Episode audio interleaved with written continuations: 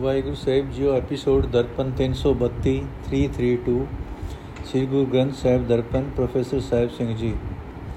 ਰਾਮਕਲੀ ਮਹੱਲਾ ਪਹਿਲਾ, ਓੰਕਾਰ ਦਖਣੀ।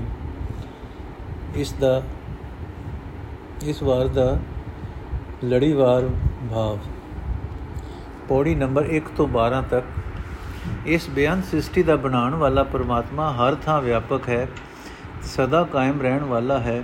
ਉਸ ਨੂੰ ਕਿਸੇ ਮੂਰਤੀ ਦੀ ਰਾਹੀਂ ਕਿਸੇ ਮੰਦਰ ਵਿੱਚ ਸਥਾਪਨ ਨਹੀਂ ਕੀਤਾ ਜਾ ਸਕਦਾ। ਜਦ ਤੱਕ ਮਨੁੱਖ ਆਪਣੀ ਨਿੱਕੀ ਜਿਹੀ ਹਉ ਨਾਲ ਗਿਰਿਆ ਹੋਇਆ ਹੈ, ਤਦ ਤੱਕ ਨਿਰਾ ਜ਼ਬਾਨੀ ਜ਼ਬਾਨੀ ਪਰਮਾਤਮਾ ਨੂੰ ਸਰਵ ਵਿਆਪਕ ਆਖ ਦੇਣ ਨਾਲ ਮਨੁੱਖ ਨੂੰ ਉਸ ਦੀ ਸਰਵ ਵਿਆਪਕਤਾ ਦੀ ਸੂਝ ਨਹੀਂ ਪੈਂਦੀ। ਪਰਮਾਤਮਾ ਦੀ ਵਡਿਆਈ ਦੀ ਅਸਲ ਕਦਰ ਸਤਿਗੁਰੂ ਜਾਣਦਾ ਹੈ। ਮਨੁੱਖ ਨੇ ਗੁਰੂ ਦੇ ਦੱਸੇ ਰਾਹ ਤੇ ਤੁਰ ਕੇ, ਗੁਰੂ ਦੇ ਸ਼ਬਦ ਵਿੱਚ ਜੁੜ ਕੇ ਆਪਣੇ ਥੋੜ ਵਿੱਤੇ ਸਵਾਰਥੀ ਜੀਵਨ ਦੀ ਹੱਦਬੰਦੀ ਵਿੱਚੋਂ ਨਿਕਲਣਾ ਹੈ। ਬਸ। ਫਿਰ ਇਸ ਨੂੰ ਹਰ ਇੱਕ ਜੀਵ ਵਿੱਚ ਬੋਲਦਾ, ਸੁਣਦਾ, ਕਿਰਤ ਕਰਦਾ, ਪਰਮਾਤਮਾ ਹੀ ਦਿਸੇਗਾ। ਪਰ ਜਦ ਤੱਕ ਗੁਰੂ ਤੋਂ ਖੁੰਝਿਆ ਹੋਇਆ ਹੈ, ਤਦ ਤੱਕ ਥੋੜ ਵਿੱਤਾ ਹੈ ਸਵਾਰਥੀ ਹੈ, ਇਸ ਨੂੰ ਹਰ ਵੇਲੇ ਆਪਣੀ ਹੀ ਗਉ ਦਿਸਦੀ ਹੈ ਤੇ ਸੂਝਦੀ ਹੈ। ਤਦ ਤੱਕ ਇਹ ਆਤਮਕ ਮੋਤੇ ਮੋਇਆ ਹੋਇਆ ਹੈ। ਸਤਗੁਰ ਪਰਮਾਤਮਾ ਦੇ ਸਿਮਰਨ ਦੀ ਰਾਹੀਂ ਮਨੁੱਖ ਦੀ ਪਰਮਾਤਮਾ ਨਾਲ ਪੱਕੀ ਜਾਣ ਪਛਾਣ ਪਾ ਦਿੰਦਾ ਹੈ। ਫਿਰ ਇਹ ਆਤਮ ਬਲੀ, ਫਿਰ ਇਹ ਆਤਮ ਆਤਮ ਬਲੀ ਬਣ ਕੇ ਵਿਕਾਰਾਂ ਦਾ ਟਾਕਰਾ ਕਰਨ ਜੋਗਾ ਹੋ ਜਾਂਦਾ ਹੈ। ਹੋਰ ਹੋਰ ਜਿਉਣ ਲਈ ਤਰਲੇ ਲੈਣੇ ਛੱਡ ਦਿੰਦਾ ਹੈ ਤੇ ਲੋਕ ਦਿਖਾਵੇ ਦਾ ਤਬੇਲ ਨਹੀਂ ਰਹਿੰਦਾ। ਪੌੜੀ ਨੰਬਰ 13 ਤੋਂ 16 ਗੁਰੂ ਦਾ ਰਸਤਾ ਛੱਡ ਕੇ ਆਪਣੇ ਮਨ ਦੇ ਪਿੱਛੇ ਤੁਰਨ ਵਾਲਾ ਮਨੁੱਖ ਲਬ ਲੋਭ ਅਹੰਕਾਰ ਆਦਿਕ ਦਾ ਗੋਲਾ ਬਣ ਜਾਂਦਾ ਹੈ, ਮਾਇਆ ਪਿੱਛੇ ਜੱਲਾ ਹੋ ਜਾਂਦਾ ਹੈ ਬੈੜੇ ਚੰਦਰੇ ਬੰਦਿਆਂ ਦੀ ਵੀ ਖੁਸ਼ਾਮਦ ਕਰਦਾ ਫਿਰਦਾ ਹੈ। ਉਸ ਦੇ ਅੱਖ ਕੰਨ ਜੀਬ ਆਦਿਕ ਸਾਰੇ ਗਿਆਨ ਇੰਦਰੇ, ਉਸ ਨੂੰ ਪਰਾਏ ਰੂਪ, ਪਰਾਈ ਨਿੰਦਿਆ ਆਦਿਕ ਵੱਲ ਪਾ ਕੇ ਆਤਮਿਕ ਜੀਵਨ ਤੋਂ ਡੇਗ ਦਿੰਦੇ ਹਨ। ਫਿਰ ਇਸ ਦੇ ਜੀਵਨ ਨੂੰ ਜੀਵਨ ਨਹੀਂ ਆਖ ਸਕੀਦਾ, ਇਹ ਅਸਲ ਵਿੱਚ ਆਤਮਿਕ ਮੌਤ ਹੈ। ਪੌੜੀ ਨੰਬਰ 17 ਤੋਂ 22 ਕਾਮ ਕ੍ਰੋਧ ਆਦਿਕ ਵਿੱਚ ਆਤਮਕ ਮੌਤੇ ਮਰਿਆ ਮਨੁੱਖ ਵੀ ਜਦੋਂ ਪ੍ਰਭੂ ਦੀ ਮਿਹਰ ਨਾਲ ਗੁਰੂ ਦੇ ਦੱਸੇ ਰਾਹ ਦੀ ਗਾਲ ਕਮਾਈ ਕਰਦਾ ਹੈ, ਪਰਮਾਤਮਾ ਦੀ ਸਿਫਤ ਸਲਾਹ ਵਿੱਚ ਜੁੜਦਾ ਹੈ, ਤਾਂ ਪ੍ਰਭੂ ਨਾਲ ਡੂੰਗੀ ਜਾਣ ਪਛਾਣ ਹੋ ਜਾਣ ਕਰਕੇ ਪ੍ਰਭੂ ਦੀਆਂ ਬਖਸ਼ਾਂ ਦੀ ਉਸ ਨੂੰ ਕਦਰ ਪੈਂਦੀ ਹੈ। ਸਵਾਰਥ ਖੁਦਗਰਜ਼ੀ ਵੱਲੋਂ ਉਹ ਸੰਕੋਚ ਕਰਦਾ ਹੈ ਤੇ ਮਾਇਆ ਦੀ ਥਾਂ ਪਰਮਾਤਮਾ ਹੀ ਉਸ ਨੂੰ ਆਪਣੀ ਜਿੰਦ ਦਾ ਆਸਰਾ ਸਹਾਰਾ ਦਿਸਣ ਲੱਗ ਪੈਂਦਾ ਹੈ। ਨੰਬਰ 4 ਪੌੜੀ ਨੰਬਰ 23 ਤੋਂ 26 ਪ੍ਰਭੂ ਦੀ ਯਾਦ ਤੋਂ ਖੁੰਝ ਕੇ ਮਨੁੱਖ ਦਾ ਚੰਚਲ ਮਨ ਮੂੜ-ਮੂੜ ਮਾਇਕ ਭੋਗਾਂ ਵੱਲ ਦੌੜਦਾ ਹੈ। ਨਿਤ ਮੋੜ ਦੇ, ਨਿਤ ਮੌਤ ਦੇ ਸੱਦੇ ਆਉਣੇ ਦੇਖ ਕੇ ਵੀ ਮਨੁੱਖ ਮਾਇਆ ਦੇ ਮੋਹ ਵਿੱਚ ਫਸਿਆ ਰਹਿੰਦਾ ਹੈ ਤੇ ਮਾਇਆ ਦੀ ਖਾਤਰ ਜਗਤ ਨਾਲ ਝਗੜੇ ਸਹਿੜਦਾ ਫਿਰਦਾ ਹੈ। ਜਵਾਨੀ ਲੰਘ ਜਾਂਦੀ ਹੈ, ਬੁਢੇਪਾ ਆ ਜਾਂਦਾ ਹੈ, ਮੌਤ ਸਿਰ ਤੇ ਆ ਖੜੋਤੀ ਜਾਪਦੀ ਹੈ। ਫਿਰ ਵੀ ਮਾਇਆ ਦਾ ਮੋਹ ਨਹੀਂ ਮੁਕਦਾ। ਪਰ ਜਦੋਂ ਮਨੁੱਖ ਗੁਰੂ ਦੇ ਦੱਸੇ ਰਾਹ ਤੇ ਤੁਰ ਕੇ ਨਾਮ ਸਿਮਰਦਾ ਹੈ, ਤਾਂ ਧਰਤੀ ਦੀ ਸਾਰੀ ਦੌਲਤ ਦੀ ਵੀ ਪਰਵਾਹ ਨਹੀਂ ਰਹਿ ਜਾਂਦੀ। ਪੌੜੀ ਨੰਬਰ 27 ਤੋਂ 31 ਮਾਇਆ ਦੀ ਖਾਤਰ ਜੀਵ ਭਿੜ-ਭਿੜ ਮਰਦੇ ਦੇ ਦੁਖੀ ਹੁੰਦੇ ਹਨ। ਤ੍ਰਿਸ਼ਨਾ ਦੇ ਭਾਰ ਨਾਲ ਲੱਦੇ ਹੋਏ ਕਈ ਵਿਕਾਰਾਂ ਵਿੱਚ ਡਿੱਗਦੇ ਹਨ। ਅਹੰਕਾਰ ਰਜ਼ਾ ਤੋਂ ਨਿਰੰਕਾਰ ਗਿਲੇ, ਗੁਜ਼ਾਰੀ ਆਦਿਕ ਦੇ ਕਾਰਨ ਪ੍ਰਭੂ ਨਾਲੋਂ ਵਿਛੋੜੇ ਦੀ ਗੰਢ ਵੱਜਦੀ ਜਾਂਦੀ ਹੈ ਤੇ ਜੀਵਨ ਗੰਦਾ ਹੁੰਦਾ ਹੈ।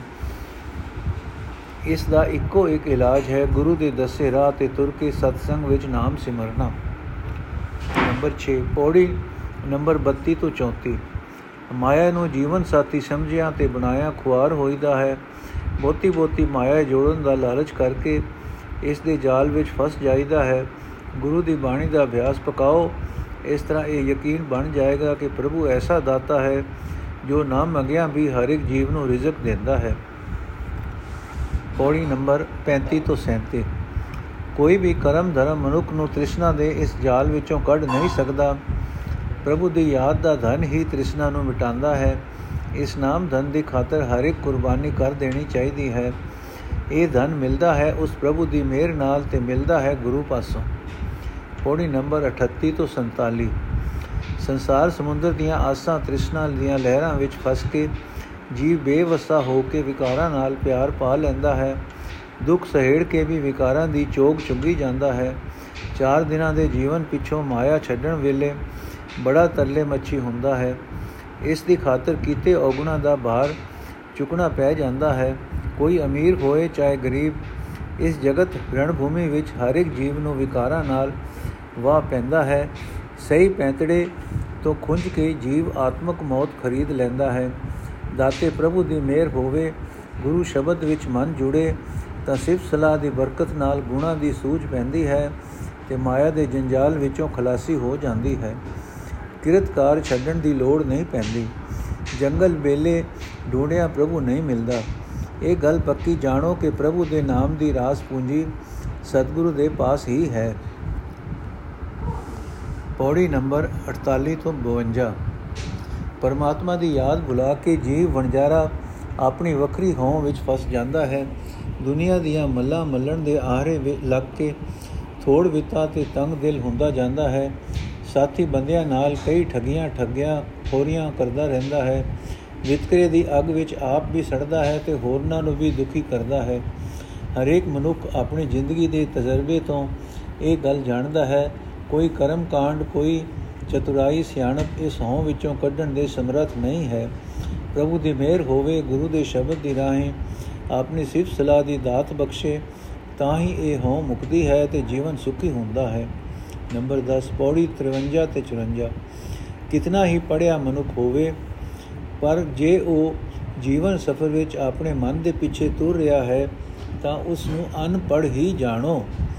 ਉਹ ਆਪਣੀ ਵਿਦਿਆ ਨਿਰੀ ਅਜੀਵਿਕਾ ਵਾਸਤੇ ਹੀ ਵਰਤਦਾ ਹੈ।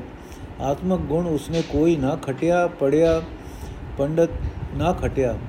ਪੜਿਆ ਪੰਡਤ, ਉਸੇ ਨੂੰ ਸਮਝੋ ਜੋ ਗੁਰੂ ਦੇ ਦੱਸੇ ਰਾਹ ਤੇ ਤੁਰ ਕੇ ਆਪ ਵੀ ਪ੍ਰਭੂ ਦਾ ਨਾਮ ਸਿਮਰਦਾ ਹੈ ਤੇ ਆਪਣੇ ਚਾਟੜਿਆਂ ਨੂੰ ਵੀ ਪ੍ਰੇਰਦਾ ਹੈ। ਸਮੁੱਚਾ ਭਾਵ।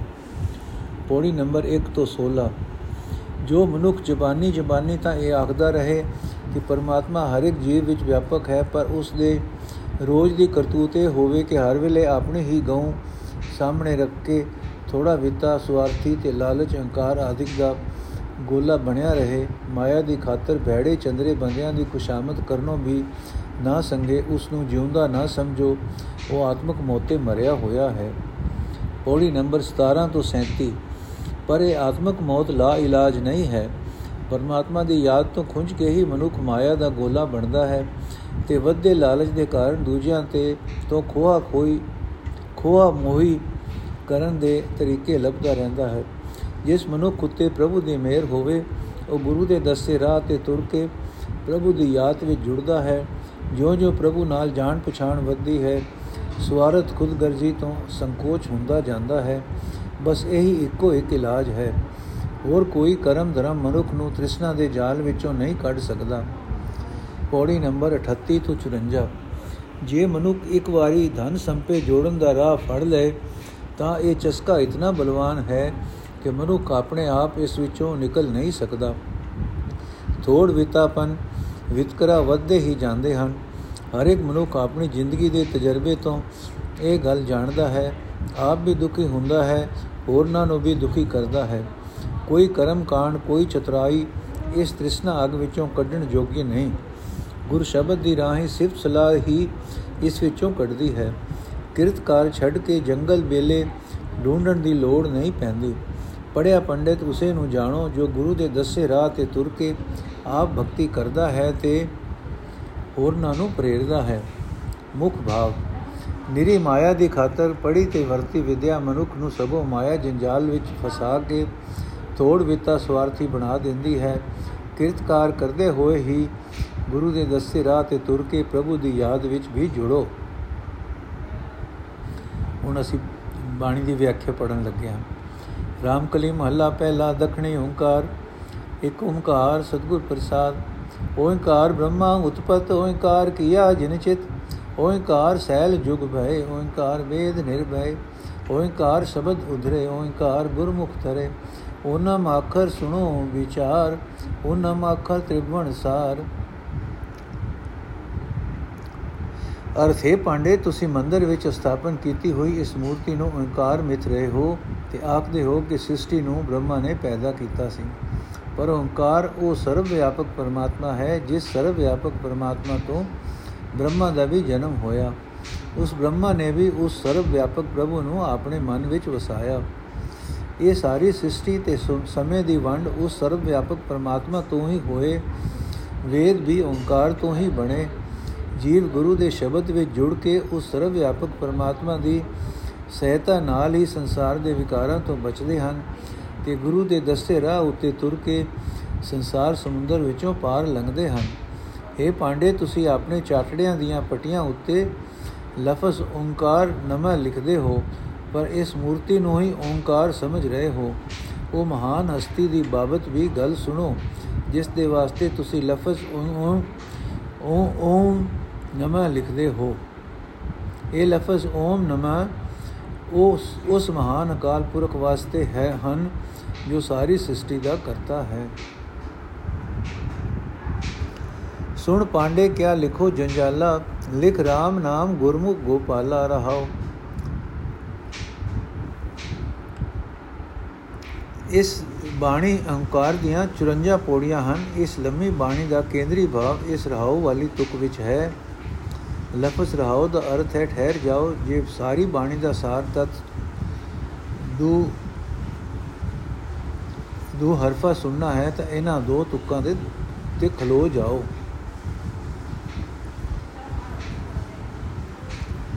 ਰਹਾਉ ਦੀ ਇਸ ਤੁਕ ਨਾਲ ਓੰਕਾਰ ਦੀ ਅਖੀਰਲੀ ਪੌੜੀ ਨੂੰ ਰਲਾ ਕੇ ਪੜੋ ਪਾਂਦਾ ਗੁਰਮੁਖ ਆਕੀਏ ਚਾਟੜਿਆਂ ਮੱਦੇ ਨਾਮ ਸਮਾਲੋ ਨਾਮ ਸੰਗਰੋ, ਲਾਹ ਜਗ ਮਹਿਲੇ, ਸੱਚੀ ਪੱਟੀ ਸਚਮਨ ਪੜੀਏ ਸਬਦ ਸੁਸਾਰ, ਨਾਨਕ ਸੋ ਪੜਿਆ ਜੋ ਪੰਡਤ ਬੀਨਾ, ਜਿਸ RAM ਨਾਮ ਬਲ ਗਲਹਾਰ। ਨੋਟ, ਮੰਦਰਾਂ ਦੇ ਨਾਲ ਖੁੱਲੇ ਹੋਏ ਪਾਠਸ਼ਾਲਾ ਵਿੱਚ ਪੜਾਈ ਜਾ ਰਹੀ ਸੰਸਾਰਿਕ ਵਿਦਿਆ ਨੂੰ ਪੜਨ ਤੇ ਪੜਾਉਣ ਵਾਲੇ ਲੋਕ ਧਾਰਮਿਕ ਕੰਮ ਸਮਝ ਰਹੇ ਹਨ, ਸਰਦਾਏ ਸਨ।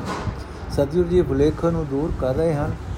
ਉਨ ਹਜ਼ੂਰ ਵਿਦਿਆ ਪੜਨ ਪੜਾਉਣ ਦੇ ਵਿਰੁੱਧ ਨਹੀਂ ਹਨ ਅਰਥ ਇਹ, ਪਾਂਡੇ, ਸੁਣ, ਮੇਰੀ ਵਾਦ ਵਿਵਾਦ ਤੇ ਸੰਸਾਰਕ ਜੰਬੇਲਿਆਂ ਵਾਲੀ ਲਿਖਾਈ ਲਿਖਣ ਤੋਂ ਕੋਈ ਆਤਮਿਕ ਲਾਭ ਨਹੀਂ ਹੋ ਸਕਦਾ। ਜੇ ਤੂੰ ਆਪਣਾ ਜੀਵਨ ਸਫਲਾ ਕਰਨਾ ਹੈ, ਤਾਂ ਗੁਰੂ ਦੇ ਸਨਮੁਖ ਹੋ ਕੇ ਸਿਸ਼ਟ ਦੇ ਮਾਲਕ ਪਰਮਾਤਮਾ ਦਾ ਨਾਮ ਵੀ ਆਪਣੇ ਮਨ ਵਿੱਚ ਲਿਖ ਰਹਾਓ। ਸਸੇ ਸਭ ਜਗ ਸਹਿਜ ਉਪਾਇਆ, ਤੀਨ ਭਵਨ ਇੱਕ ਜੋਤੀ। ਗੁਰਮੁਖ ਵਸਤ ਪ੍ਰਾਪਤ ਹੋਵੇ, ਚੁਣ ਲੈ ਮਾਨਕ ਮੋਤੀ। ਸਮਝੈ, ਸੂਝੈ ਪੜ ਪੜ ਬੂਝੈ ਆਂਦ ਨਿਰੰਤਰ ਸਾਚਾ। ਗੁਰਮੁਖ ਦੇਖੇ, ਸਾਚ ਸੰਭਾਲੇ, ਬਿਨ ਸਾਚੇ ਜਗ ਕਾਚਾ। ਅਰਥ, ਬਿਨ ਜਿਸ ਪਰਮਾਤਮਾ ਨੇ ਕਿਸੇ ਉਚੇਰੇ ਉਦਮ ਉਦਮ ਤੋਂ ਬਿਨਾ ਹੀ ਇਹ ਸਾਰਾ ਜਗਤ ਪੈਦਾ ਕੀਤਾ ਹੈ, ਉਸ ਦੀ ਜੋਤ ਸਾਰੇ ਜਗਤ ਵਿੱਚ ਪਸਰ ਰਹੀ ਹੈ। ਜੋ ਮਨੁ ਗੁਰੂ ਦੇ ਦੱਸੇ ਰਸਤੇ ਉੱਤੇ ਤੁਰਦਾ ਹੈ, ਉਸ ਨੂੰ ਉਸ ਪਰਮਾਤਮਾ ਦਾ ਨਾਮ ਪਦਾਰਥ ਮਿਲ ਜਾਂਦਾ ਹੈ। ਗੁਰਮੁਖ ਮਨੁੱਖ ਪਰਮਾਤਮਾ ਦਾ ਨਾਮ ਰੂਪ, ਕੀਮਤੀ ਧਨ ਇਕੱਠਾ ਕਰ ਲੈਂਦਾ ਹੈ। ਉਹ ਮਨੁੱਖ ਸਤਗੁਰ ਦੀ ਬਾਣੀ ਦੀ ਰਾਹੀਂ ਸਮਝਦਾ, ਸੋਚਦਾ ਹੈ। ਸਤਗੁਰ ਦੀ ਬਾਣੀ ਮੁੜ-ਮੁੜ ਪੜ੍ਹ ਕੇ ਉਸ ਨੂੰ ਇਹ ਭੇਦ ਖੁੱਲਦਾ ਹੈ ਕਿ ਸਾਰੀ ਸ੍ਰਿਸ਼ਟੀ ਵਿੱਚ ਵਿਆਪਕ ਪਰਮਾਤਮਾ ਹੀ ਓੜਕ ਨੂੰ ਸਦਾ ਸਥਿਰ ਰਹਿਣ ਵਾਲਾ ਹੈ। ਗੁਰੂ ਦੇ ਰਾਹ ਤੇ ਤੁਰਨ ਵਾਲਾ ਮਨੁੱਖ ਉਸ ਸਦਾ ਸਥਿਰ ਪਰਮਾਤਮਾ ਨੂੰ ਹੀ ਹਰ ਥਾਂ ਵੇਖਦਾ ਹੈ ਤੇ ਆਪਣੇ ਹਿਰਦੇ ਵਿੱਚ ਵਸਾਉਂਦਾ ਹੈ। ਪਰਮਾਤਮਾ ਜੋ ਛੁੱਟ ਸਾਰੀ, ਬਾਕੀ ਸਾਰਾ ਜਗਤ ਉਸ ਨੂੰ ਨਾਸ਼ਵੰਤ ਦਿਸਦਾ ਹੈ।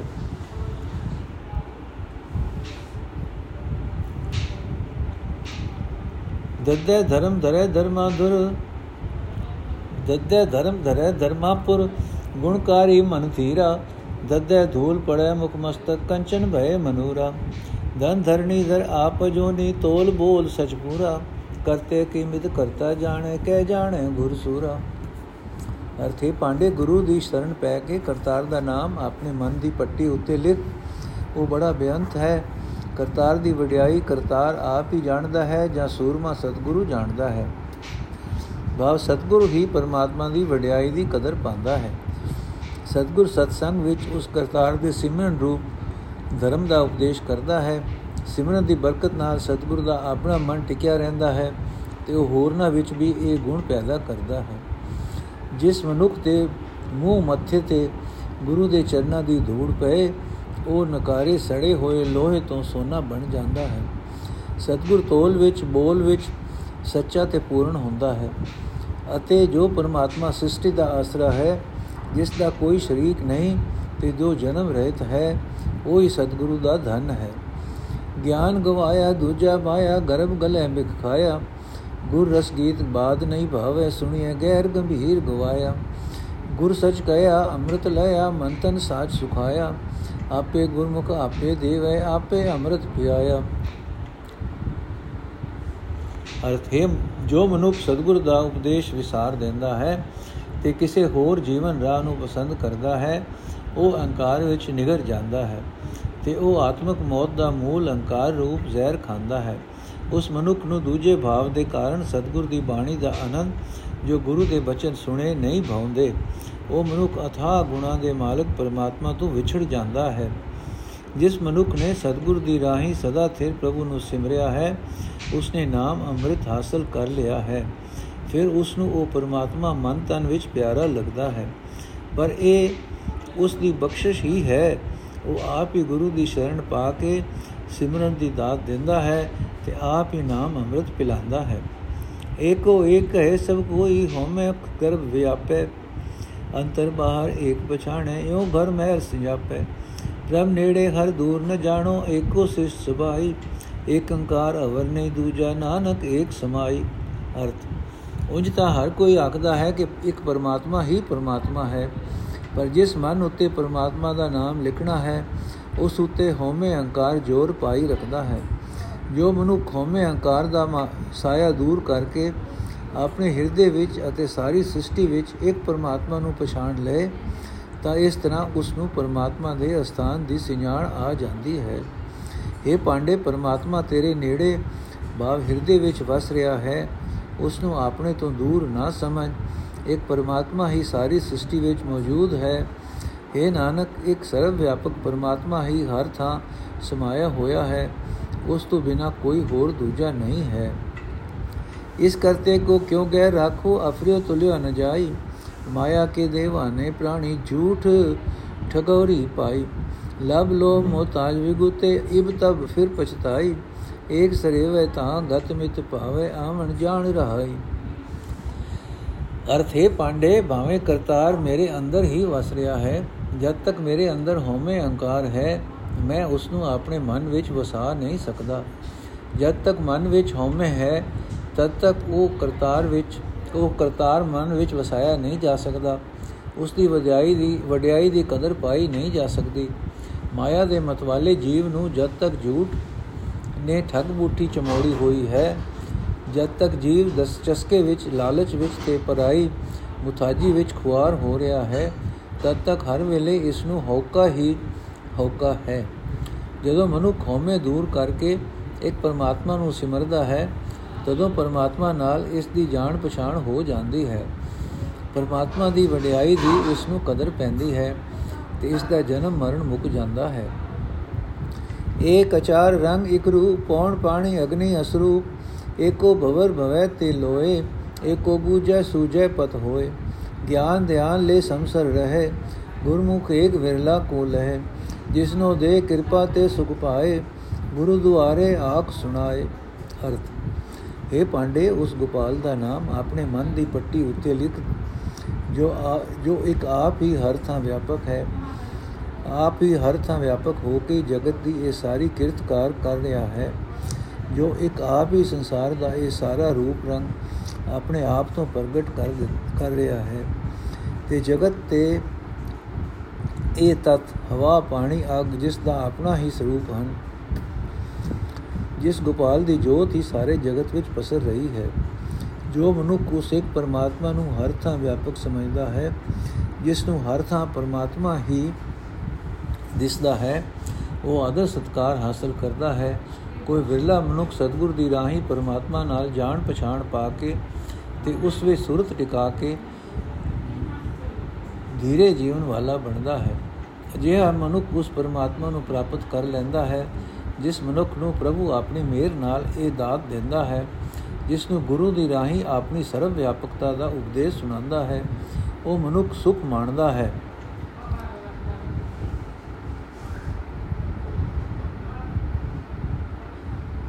ਊਰਮ ਦੂਰਮ ਜੋ ਤੂ ਜਾਲਾ, ਤੀਨ ਭਵਨ ਮੈਂ ਮੈਂ ਗੁਰ ਗੋਪਾਲਾ। ਉਗਵਿਆ ਅਸਰੂਪ ਦਿਖਾਵੇ, ਕਰ ਕਿਰਪਾ ਆਪਣੇ ਘਰ ਆਵੇ। ਊਨੋ ਬਰਸੇ ਨਿਜਰ ਧਾਰਾ, ਉਤਮ ਸ਼ਬਦ ਸਵਾਰਣ ਹਾਰਾ। ਇਸ ਏਕੇ ਕਾ ਜਾਣੇ ਭਿਓ ਆਪੇ ਕਰਤਾ ਆਪੇ ਦਿਓ। ਅਰਥੇ ਪਾਂਡੇ, ਜਿਸ ਗੋਪਾਲ ਦਾ ਨਾਮ ਆਪਣੇ ਮਨ ਦੀ ਪੱਟੀ ਉੱਤੇ ਲਿਖ, ਜੋ ਸਭ ਤੋਂ ਵੱਡਾ ਗੋਪਾਲ ਤਿੰਨ ਭਵਨਾਂ ਵਿੱਚ ਵਿਆਪਕ ਹੈ। ਧਰਤੀ ਅਤੇ ਆਕਾਸ਼ ਵਿੱਚ ਜਿਸ ਦੀ ਜੋਤ ਦਾ ਪ੍ਰਕਾਸ਼ ਹੈ, ਉਹ ਗੋਪਾਲ ਆਪਣੀ ਕਿਰਪਾ ਕਰਕੇ ਗੁਰੂ ਦੀ ਰਾਹੀਂ ਪ੍ਰਗਟ ਹੋ ਕੇ ਜਿਸ ਨੂੰ ਆਪਣਾ ਸਰਵ ਵਿਆਪਕ ਸਰੂਪ ਦਿਖਾਉਂਦਾ ਹੈ, ਉਹ ਮਨੁੱਖ ਭਟਕਣਾ ਤੋਂ ਬਚ ਕੇ ਆਪਣੇ ਆਪ ਵਿੱਚ ਟਿਕ ਜਾਂਦਾ ਹੈ।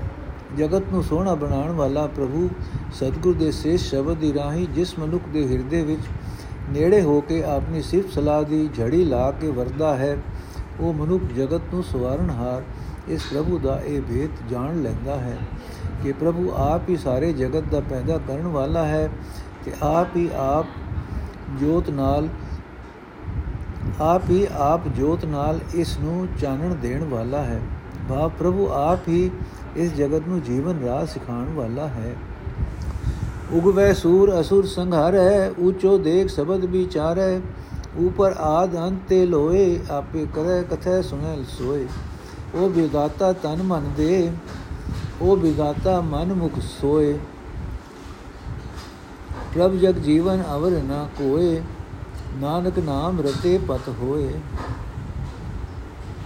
ਅਰ ਜਿਸ ਮਨੁੱਖ ਦੇ ਅੰਦਰ ਸਤਿਗੁਰੂ ਦੇ ਬਖਸ਼ੇ ਹੋਏ ਗਿਆਨ ਦੀ ਰੋਸ਼ਨੀ ਪੈਦਾ ਹੁੰਦੀ ਹੈ, ਉਹ ਆਪਣੇ ਅੰਦਰੋਂ ਕਾਮਾਦਿਕ ਵਿਕਾਰਾਂ ਨੂੰ ਮਾਰ ਮੁਕਾਉਂਦਾ ਹੈ।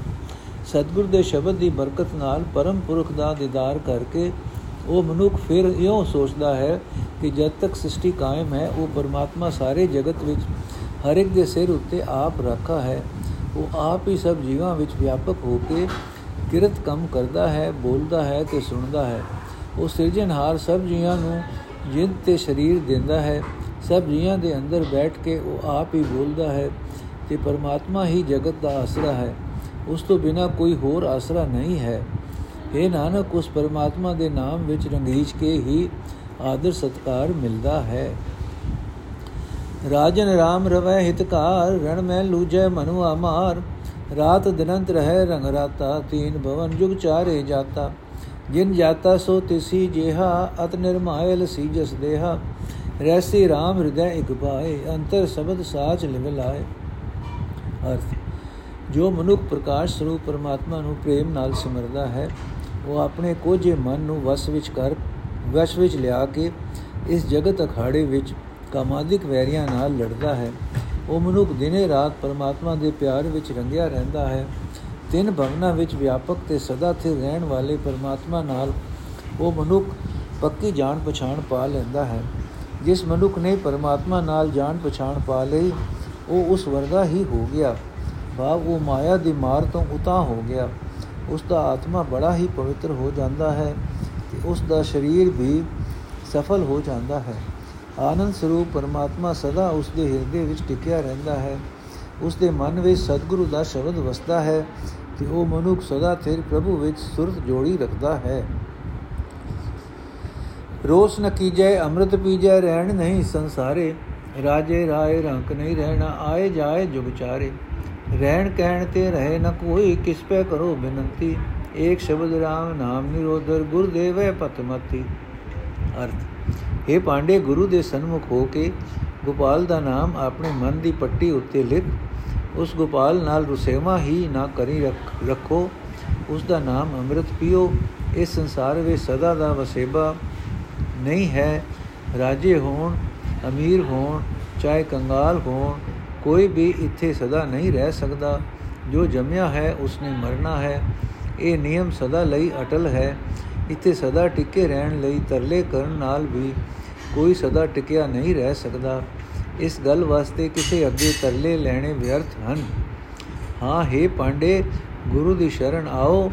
ਸਤਿਗੁਰੂ ਪਰਮਾਤਮਾ ਦੇ ਨਾਮ ਦੀ ਵਡਿਆਈ ਦਾ ਸ਼ਬਦ ਬਖਸ਼ਦਾ ਹੈ। ਜੋ ਵਿਕਾਰਾਂ ਤੋਂ ਬਚਾ ਲੈਂਦਾ ਹੈ ਤੇ ਸਤਿਗੁਰ ਪ੍ਰਭੂ ਪਤੀ ਨਾਲ ਮਿਲਣ ਦੀ ਅਕਲ ਦਿੰਦਾ ਹੈ।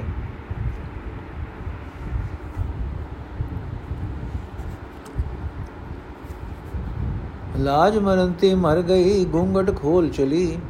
ਸਾਸ ਦੀਵਾਨੀ ਭਾਵਰੀ ਸਿਰ ਤੇ ਸੰਕ ਟਲੀ। ਪ੍ਰੇਮ ਬੁਲਾਈ ਰਲੀ ਸਿਓ ਮਨ ਮੈਂ ਸ਼ਬਦ ਅਨੰਦ। ਲਾਲ ਰਤੀ ਲਾਲੀ ਭਈ ਗੁਰਮੁਖ ਭਈ ਨਿਚਿੰਦ। ਅਰਥ ਹੈ, ਪਾਂਡੇ, ਜੋ ਜੀਵ ਇਸਤਰੀ ਗੁਰੂ ਦੀ ਸ਼ਰਨ ਆਉਂਦੀ ਹੈ, ਉਸ ਨੂੰ ਦੁਨੀਆ ਵਾਲੀ ਕੋਈ ਚਿੰਤਾ ਪੋ ਨਹੀਂ ਸਕਦੀ। ਪ੍ਰੀਤਮ ਪਤੀ ਦੇ ਪ੍ਰੇਮ ਵਿੱਚ ਰੰਗੀ ਹੋਈ ਦੇ ਮੂੰਹ ਉੱਤੇ ਲਾਲੀ ਭੱਖ ਆਉਂਦੀ ਹੈ। ਉਸ ਨੂੰ ਪ੍ਰਭੂ ਪਤੀ ਪਿਆਰ ਤੇ ਚਾਅ ਨਾਲ ਸੱਦਾ ਹੈ। ਭਾਵ ਆਪਣੀ ਯਾਦ ਦੀ ਖਿੱਚ ਬਖਸ਼ਦਾ ਹੈ। ਉਸ ਦੇ ਮਨ ਵਿੱਚ ਸਤਿਗੁਰ ਦਾ ਸ਼ਬਦ ਆ ਵਸਦਾ ਹੈ। ਉਸ ਦੇ ਮਨ ਵਿੱਚ ਆਨੰਦ ਟਿਕਿਆ ਰਹਿੰਦਾ ਹੈ। ਗੁਰੂ ਦੀ ਸ਼ਰਨ ਪੈ ਕੇ ਦੁਨੀਆ ਦੇ ਨਕ ਨਮੂਜ਼ ਦਾ ਸਦਾ ਧਿਆਨ ਰੱਖਣ ਵਾਲੀ ਉਸ ਦੀ ਪਹਿਲੀ ਅਕਲ ਮੁੱਕ ਜਾਂਦੀ ਹੈ। ਹੁਣ ਉਹ ਲੋਕ ਲਾਜ ਦਾ ਗੁੰਡ ਲਾ ਕੇ ਤੁਰਦੀ ਹੈ, ਜਿਸ ਮਾਇਆ ਨੇ ਉਸ ਨੂੰ ਪਤੀ ਪ੍ਰਭੂ ਵਿੱਚ ਜੁੜਨ ਤੋਂ ਰੋਕਿਆ ਹੋਇਆ ਸੀ। ਉਸ ਜੱਲੀ ਕਮਲੀ ਮਾਇਆ ਦਾ ਸਹਿਮ ਉਸ ਦੇ ਸਿਰ ਤੋਂ ਹਟ ਜਾਂਦਾ ਹੈ। ਲਾਹਾ ਨਾਮ ਰਤਨ ਜਪ ਸਾਰ ਲਬ ਲੋ ਬੁਰਾ ਅਹੰਕਾਰ ਲਾੜੀ ਚਾੜੀ ਰਾਲਾ ਇਤਬਾਰ ਮਨਮੋ ਕੰਦਾ ਮੁਗਤ ਗਵਾਰ। ਲਾਹੇ ਕਾਰਨ ਆਇਆ ਜਗ, ਹੋਏ ਮਜੂਰ ਗਿਆ ਠਗਾਏ ਠਗ। ਲਾਹਾ ਨਾਮ ਪੂੰਜੀ ਵਿਸਾਓ ਨਾਨਕ ਸੱਚੀ ਪਤ ਸੱਚਾ ਪਾਤਸ਼ਾਹ। ਅਰਥ, ਹੈ ਪਾਂਡੇ, ਪਰਮਾਤਮਾ ਦਾ ਸ੍ਰੇਸ਼ਟ ਨਾਮ ਜਪ। ਸ੍ਰੇਸ਼ਟ ਨਾਮ ਹੀ ਅਸਲ ਖੱਟੀ ਕਮਾਈ ਹੈ। ਜੀਵ ਦਾ ਚਸਕਾ, ਮਾਇਆ ਦਾ ਲਾਲਚ, ਅਹੰਕਾਰ, ਨਿੰਦਿਆ ਕੁਸ਼ਾਮਤ ਚੁਗਲੀ, ਇਹ ਹਰ ਇੱਕ ਕੰਮ ਮਾੜਾ ਹੈ, ਜੋ ਮਨੁੱਖ ਪਰਮਾਤਮਾ ਦਾ ਸਿਮਰਨ ਛੱਡ ਕੇ ਆਪਣੇ ਮਨ ਦੇ ਪਿੱਛੇ ਤੁਰਦਾ ਹੈ ਤੇ ਲਬ ਲੋਭ ਆਦਿ ਕਰਦਾ ਹੈ। ਉਹ ਮੂਰਖ ਮੂੜ ਤੇ ਅੰਨਾ ਹੈ। ਬਾ ਉਸ ਨੂੰ ਜੀਵਨ ਦਾ ਸਹੀ ਰਾਹ ਨਹੀਂ ਦਿਸਦਾ। ਜੀਵ ਜਗਤ ਵਿੱਚ ਕੁਝ ਖੱਟਣ ਦੀ ਖਾਤਰ ਆਉਂਦਾ ਹੈ, ਪਰ ਮਾਇਆ ਦਾ ਗੋਲਾ ਬਣ ਕੇ ਮੋਹ ਦੇ ਹੱਥੋਂ ਜੀਵਨ ਖੇਡ ਹਾਰ ਕੇ ਜਾਂਦਾ ਹੈ। ਇਹ ਨਾਨਕ, ਜੋ ਮਨੁੱਖ ਸਰਦਾ ਨੂੰ ਰਾਸ ਪੂੰਜੀ ਬਣਾਉਂਦਾ ਹੈ ਤੇ ਇਹ ਪੂੰਜੀ ਦੀ ਰਾਹੀਂ ਪਰਮਾਤਮਾ ਦਾ ਨਾਮ ਖਟਦਾ ਕਮਾਉਂਦਾ ਹੈ ਉਸ ਨੂੰ ਸਦਾ ਥਿਰ ਪਾਤਸ਼ਾਹ, ਸਦਾ ਟਿੱਕੀ ਰਹਿਣ ਵਾਲੀ ਇੱਜ਼ਤ ਬਖਸ਼ਦਾ ਹੈ। ਆਏ ਵਿਗੁਤਾ ਜਗ ਜਮ ਪੰਥ ਆਈ ਨ ਮੇਟਣ ਕੋ ਸਮਰਥ। ਆਤ ਸੈਲ ਨੀਚ ਘਰ ਹੋਏ, ਆਤ ਦੇਖ ਨਿਵੈ ਜਿਸ ਦੋਏ। ਆਤ ਹੋਏ ਤਾਂ ਮੁਗਤ ਸਿਆਨਾ ਭਗਤ ਵੀ ਹੋਣਾ ਜਗ ਬਹਰਾਨਾ ਸਭ ਮੈਂ ਵਰਤੈ ਏਕੋ ਸੋਏ ਜਿਸ ਨੂੰ ਕਿਰਪਾ ਕਰੇ ਤਿਸ ਪ੍ਰਗਟ ਹੋਏ। ਅਰਥ ਇਹ ਪਾਂਡੇ ਗੋਪਾਲ ਦਾ ਨਾਮ ਆਪਣੇ ਮਨ ਦੀ ਪੱਟੀ ਉੱਤੇ ਲਿਖ। ਉਹ ਗੋਪਾਲ ਆਪ ਹੀ ਸਭ ਜੀਵਾਂ ਵਿੱਚ ਮੌਜੂਦ ਹੈ। ਪਰ ਇਹ ਸੂਝ ਉਸ ਮਨੁੱਖ ਨੂੰ ਆਉਂਦੀ ਹੈ, ਜਿਸ ਉੱਤੇ ਗੋਪਾਲ ਆਪ ਕਿਰਪਾ ਕਰਦਾ ਹੈ। ਗੋਪਾਲ ਦੀ ਭਗਤੀ ਤੋਂ ਬਿਨਾ ਜਗਤ ਮਾਇਆ ਪਿੱਛੇ ਝੱਲਾ ਹੋ ਰਿਹਾ ਹੈ। ਜੀਵ ਸੰਸਾਰ ਵਿੱਚ ਜਨਮ ਲੈ ਕੇ ਗੋਪਾਲ ਦੀ ਭਗਤੀ ਦੇ ਥਾਂ ਮਾਇਆ ਦੀ ਖਾਤਰ ਖੁਆਰ ਹੁੰਦਾ ਹੈ। ਮਾਇਆ ਦੀ ਤ੍ਰਿਸ਼ਨਾ ਨੂੰ ਮਿਟਾਣ ਯੋਗ ਨਹੀਂ ਹੁੰਦਾ ਕਿ ਆਤਮਕ ਮੌਤ ਦਾ ਰਾਹ ਫੜ ਲੈਂਦਾ ਹੈ।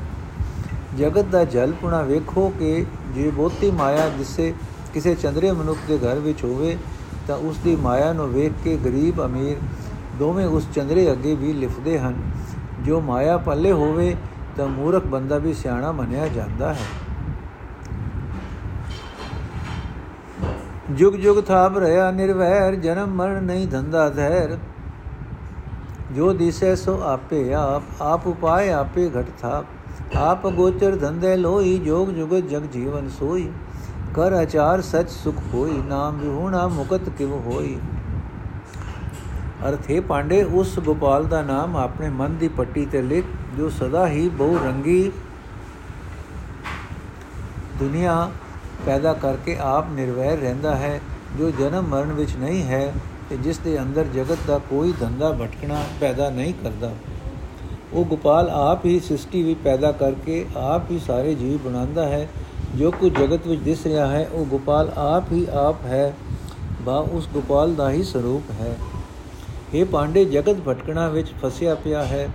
ਜਗਤ ਦਾ ਸਹਾਰਾ ਉਹ ਅਪਹੁੰਚ ਗੋਪਾਲ ਆਪ ਹੀ ਜੀਵ ਨੂੰ ਇਸ ਭਟਕਣਾ ਵਿੱਚੋਂ ਕੱਢ ਕੇ ਆਪਣੇ ਨਾਲ ਮਿਲਣ ਦੀ ਜਾਚ ਸਿਖਾਉਂਦਾ ਹੈ। ਇਹ ਪਾਂਡੇ, ਉਹ ਸਦਾ ਥਿਰ ਗੋਪਾਲ ਦੀ ਯਾਦ ਨੂੰ ਆਪਣਾ ਕਰਤੱਵ ਬਣਾ ਤਦੋਂ ਹੀ ਸੁਖ ਮਿਲਦਾ ਹੈ। ਉਸ ਦੇ ਨਾਮ ਤੋਂ ਵਾਂਝੇ ਰਹਿ ਕੇ ਦੰਦਿਆਂ ਤੋਂ ਖਲਾਸੀ ਨਹੀਂ ਹੋ ਸਕਦੀ। ਵਿਣ ਨਾਮ ਵੇ ਰੋਧ ਸ਼ਰੀਰ, ਕਿਉ ਨਾ ਮਿਲੇ ਕਾਟੇ ਮਨ ਪੀਰ। ਵਾਟ ਵਟਾਉ ਆਵੇ ਜਾਏ, ਕਿਆ ਲੈ ਆਇਆ, ਕਿਆ ਪੱਲੇ ਪਾਏ। ਵਿਣ ਨਾਵੇਂ ਟੋਟਾ ਸਭ ਥਾਏ, ਲਾਹਾ ਮਿਲੇ ਤੰਜੇ, ਜਾਂ ਦੇ 부ਝਾਏ ਵਣਜ ਵਪਾਰ ਵਣਜੇ ਵਪਾਰੀ, ਵਿਣ ਨਾਵੇਂ ਕੈਸੀ ਪਤ ਸਾਰੀ।